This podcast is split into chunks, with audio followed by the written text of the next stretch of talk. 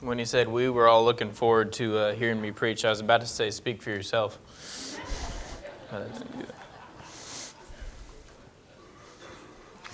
Let's turn to uh, 1 Corinthians 15. 1 Corinthians 15, 24 through 28. I didn't mention in um, prayer requests, but um, a lady that I work with down at the corner store, the gas station here, her name's Betty Falk. She makes the pies down in there if you've ever been in there. But um, she apparently got bit or something, but her joints were weak and stiff, and uh, there was swelling in some of them, and she wasn't sure what it was, whether it's arthritis or whether it's, uh, they were up in the Rocky Mountains or something, and uh, maybe it's tick fever. She just doesn't really know. But uh, she's had blood work done, and she gets that back tomorrow. So if y'all remember her, um, pray for her as you remember her throughout tonight and tomorrow. But anyway, um, if you're all there, uh, let's start reading in verse 24. 1 Corinthians 15, 24 through 28. Then cometh the end, when he shall have delivered up the kingdom to God, even the Father, when he shall put down all rule and all authority and power. For he must reign till he hath put all enemies under his feet. The last of that, for he hath put all things under his feet. But when he saith all things are put under him, which did put all things under him. And when all things shall be subdued unto him, then shall the Son also himself be subject unto him that put all things under him, that God may be all in all. Let's pray. Dear Lord, I pray that you'd uh, bless this message. I pray that you'd speak through me these people here have gathered here to worship you, to hear from you. I pray that you'd help me to preach, give me the words and thoughts to think, to say. I pray that you just uh, give them listeners, open up. Bless each and every one here tonight and go with us. Be with us here right now and even as we leave throughout our week. Be with each and every one here. Amen. Now, if you see in that verse 25, it says, For he must reign. Throughout history, people have tried to reign. You think of, um, if you think of people that tried to reign, you think of Hitler, and uh, when he tried to reign, he took over by force. As you all know, he took over by force, um, took over Germany. Well, maybe not took over, he was voted in, but he took over and he started to reign by force. He started to order things, he started to change things, and we can all agree that that was not good. um, that ended up very badly for him he ended up committing suicide due to all, probably a lot of what he had went through and what he had done, not only to all of Germany, to the Jews, but to himself as well. And when he tried to reign by force, he probably shouldn't have. He was definitely not the person to be reigning over all those people because his plans were definitely evil. He definitely was not the man that needed to be in the spot where he was. And then I thought of Napoleon.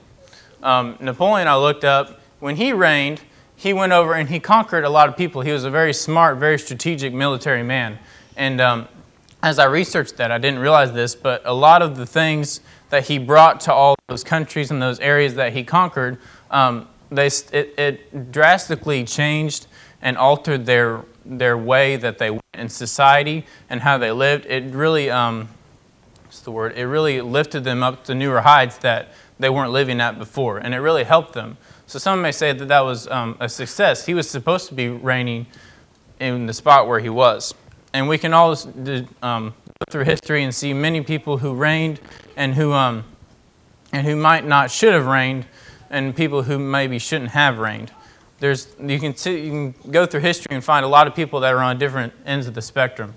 But um, as that verse says, God must reign and you can go through the Bible, you can find many places in Scripture where it talks about God is going to reign. He's reigning now, and He's going to reign when He comes and ends this world and when He conquers Satan. Amen. Things that are found here, many places in the Bible where it tells us that God will and is reigning. Daniel 7:14 says, "And there was given him dominion and glory and a kingdom, that all people, nations, and languages should serve him. His dominion is an everlasting dominion, which shall not pass away, and his kingdom that which shall not be destroyed." 1 Peter 3:22 says, "Who has gone into heaven and is on the right hand of God." I'd say that's reigning right there. Angels and authorities and powers being made subject unto him. That's everything in heaven. Hereafter shall the Son of Man sit on the right hand of the power of God. And Jesus came and spake unto them, saying, All power, you need power to reign, is given unto me in heaven and earth. So there is no question that God is reigning now and forever. He must reign, as the passage tells us, is true because God's word is true. We know that nothing God has in his word is wrong. It's infallible, it's, in, it's inerrant. There's nothing that is false in God's word. We can believe God's word is true because he's God, he's, um, he's pure, he's holy, and there's nothing that is evil, there's nothing that is imperfect about God. Everything he says is true and will come to pass. We can believe that. We can take that to the bank and be sure that it's going to turn out.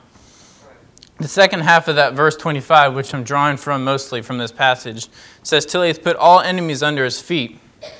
And that's the reason that he must reign. Ultimately, God came to earth to destroy sin, to destroy Satan, to give us a way out from Satan's power and from his bondage of sin that he um, gave to us when he caused Eve to be tempted in the garden.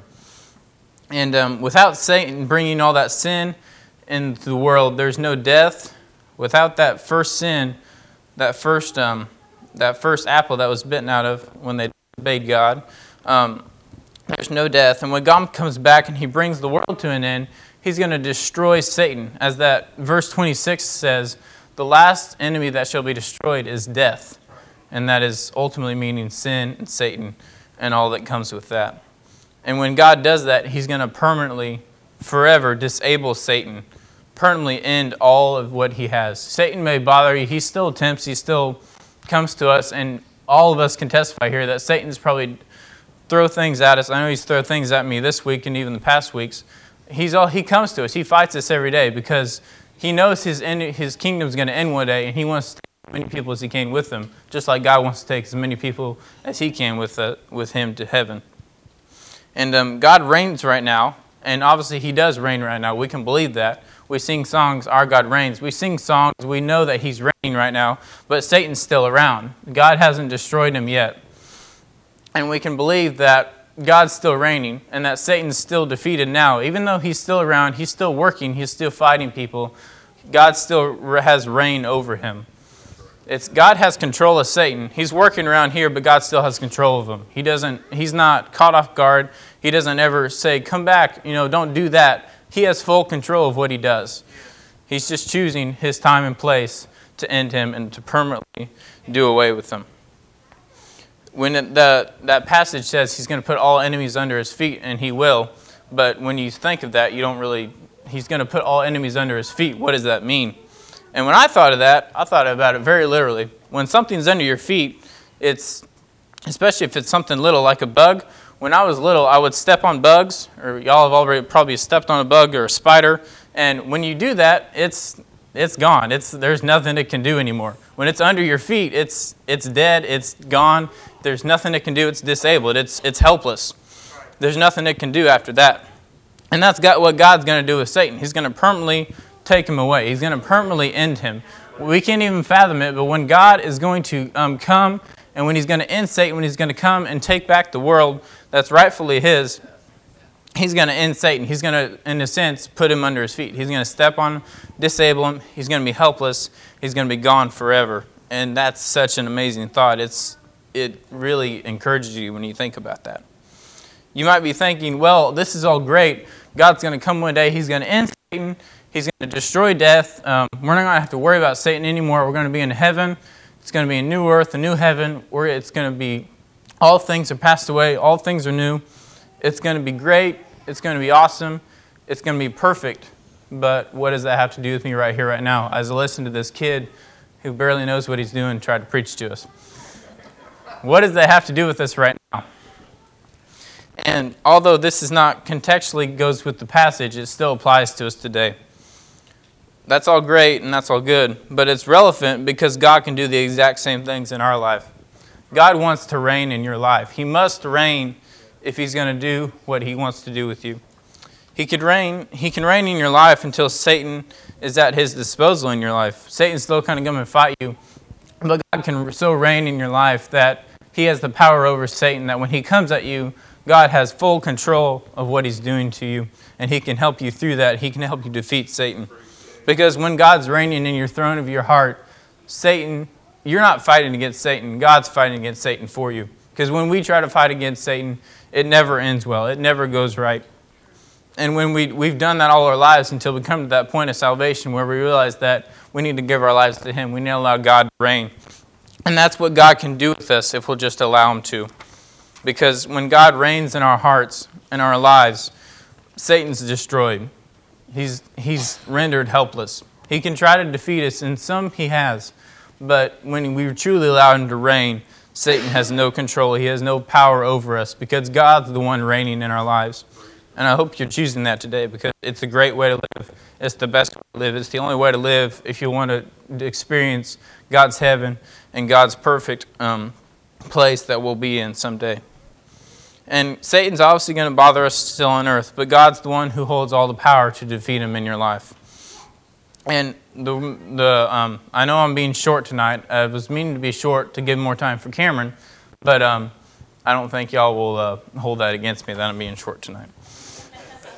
but anyway, but the main reason and the main um, thing I want us to get tonight is um, does God reign over your kingdom? Does God reign over your life? Does he, uh, when you think of kings, they rule over everything. They rule over a whole nation, a whole um, a whole kingdom, if you will. Any room in that palace that they have, they have rule over that. There's not anything that they um, don't know about. There's not anything that they don't have control over. People answer to them. They don't answer to the, the people that they're over. People come to them and they answer to them. And I want to ask you, does God reign over your kingdom? Does, do you answer to God? Or does God answer to you?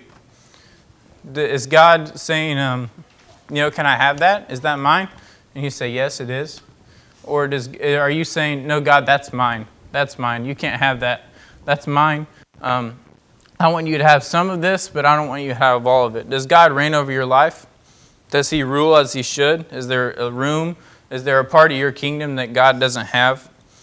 Does He have to answer to you, or do you have to answer to Him? And that's an important question. God doesn't want us to. Um, God doesn't want us to you know, hold anything back. When God's reigning, when our King is reigning, nobody, if anybody defies him, they're cast out. If anybody defies him, they're not a part of that kingdom anymore. When God reigns in your life, he doesn't want you to be an unloyal subject or you won't be a part of his kingdom. God wants you to be a person that answers to him, not somebody that goes out and do your own thing. Is he really reigning in your life? Um, is he really reigning in your life? God doesn't want a little bit of you. God can only do with you what He needs you to do. And God can really only give you a true Christian life.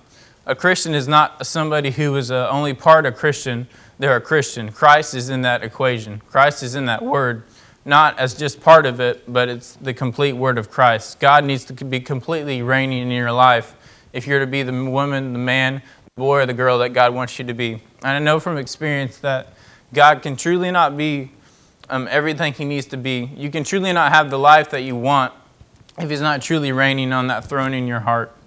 So as you leave here today, make sure that you're checking, you're checking all those rooms in your kingdom. Make sure you're checking all those places that you may not think about. You may not think about, have I given this to God? Or you may not have visited in a while. Make sure you're checking all those. Make sure you're answering to Him. Make sure that you're allowing Him to reign because He must reign in your life, or the penalty is death. And as God says in that passage, the last enemy He's going to destroy is death. And um, I believe we all don't want to be destroyed. but um, make sure God is reigning in your life because He must reign. He is going to reign. And there is going to come a time when He's going to reign and He's going to have everything under His control, everything that is evil, anything that is sinful, evil, anything about that will be put to death. And that's why God must reign, because without Him, we're evil, we're sinful, and that is going to be all passed away. It's going to be all destroyed. So if He's going to reign in your life and He's going to put Satan under your feet in your, your, your life, he's going to, if He's going to give you control, if he's, if he's going to take control of your life and have control over Satan, you'll need to give Him your throne and your kingdom. You'll need to have Him reigning in your life, because without it, we're helpless we're, we're, um, we're hopeless against Satan, and um, we're bound for hell if we're not going to allow him to reign. And we all know that nobody wants to go there. No matter how many people say or curse and just do all these wicked things and say they love it, deep down inside, they know they don't want it. They'll come to a point in their life where they realize they don't want that.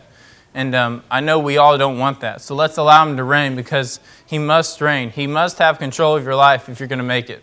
There's no other way He can do it. He must have full reign in your life if you're going to make it. And uh, I just want to make sure every one of you is making sure that you're answering to Him, that He's reigning in your life, and He has full control over you because it's what must happen if you're going to make it and if you're going to make it through. That's all I have.